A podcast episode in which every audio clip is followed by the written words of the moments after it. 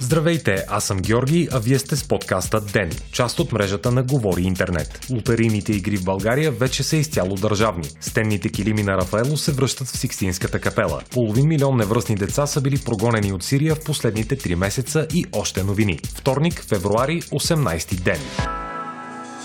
От днес лотарийните игри с търкане на билети официално се превръщат в дейност с държавен монопол, съобщава Българското национално радио. Това стана след влизането в сила на последните поправки в закона за хазарта, инициирани от Обединените патриоти и прокарани с решаващата парламентарна подкрепа на ГЕРБ. От днес те са обнародвани и в Държавен вестник. Промените ще се отразят както на играчите, така и на свързаните с лотарията бизнеси. Сред основните въпроси във връзка с законовите поправки остава съдбата на все още неизплатените печалби на минали победители в лотари лотарийните игри. Според адвокат Валя Гигова, която даде интервю по противоречивия въпрос за националното радио, въпросните печалби ще останат неизплатени. Главната причина е фактът, че с влизането на законовите промени в сила се забранява организирането на лотарийни игри, а в рамките на организирането на игри влиза и изплащането на печалби. В поправките в закона липсват каквито и да е гаранции за печалбите на миналите победители. Междувременно търговци предупредиха, че ще загубят между 27 и 35 милиона лева от непродадени лотарийни билети вследствие на новостите в закона закона. Поправките не включват никакви привилегии за въпросните търговци.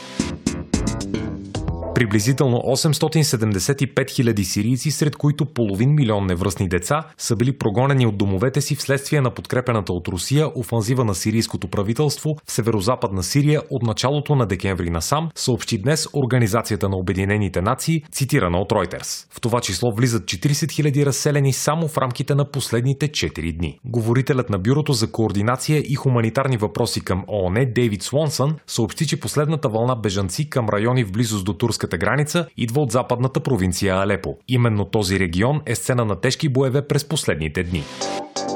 Коронавирусът от китайската провинция Хубей поразява предимно възрастни и вече болни хора, посочват данните от най-голямото до сега проучване на ситуацията, извършено от китайските здравни власти и обхванало подробности за 44 672 от над 70 000 случая на заболяването. Според въпросното проучване, 4 пети от заразените изкарват болестта леко или със средно тежки последици, предава BBC. Информацията от днес е за нови 1886 заразени и 98 8 починали. От тях 1807 от болните и 93 от смъртните случаи са от провинция Хубей. Китайският център за контрол и предотвратяване на заболяванията съобщава още, че средната смъртност на заболелите от коронавируса е 2,3%, но в Хубей тя е 2,9%, докато в останалите провинции е едва 0,4%. Към 11 февруари общият брой на отчетените случаи на зараза в страната е 72 314. Над 12 000 от нуждаещите се от медицинска медицинска помощ вече са се възстановили.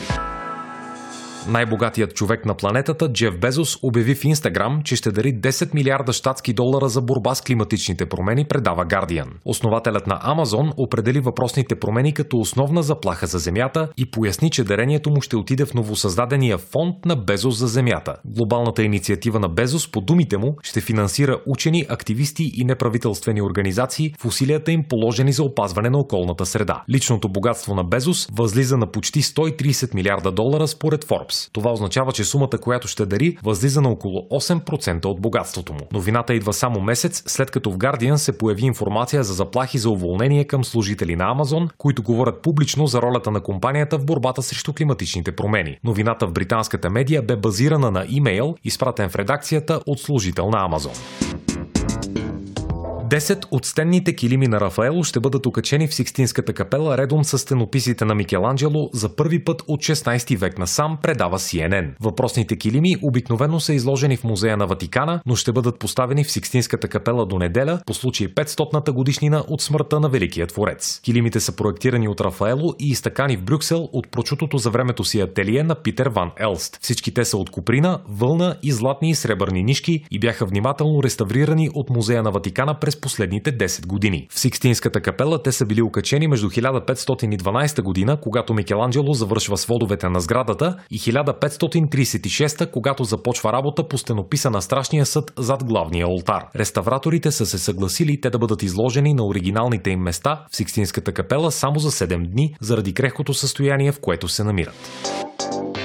Вие слушахте подкаста Ден. Ден е част от мрежата на Говори Интернет. Водещ Георги Петров, главен редактор Димитър Панайотов, аудиомонтаж Антон Велев. Ако искате да не изпускате епизод на Ден, не забравяйте да се абонирате в Spotify, Google Podcast или да ни оцените в Apple iTunes.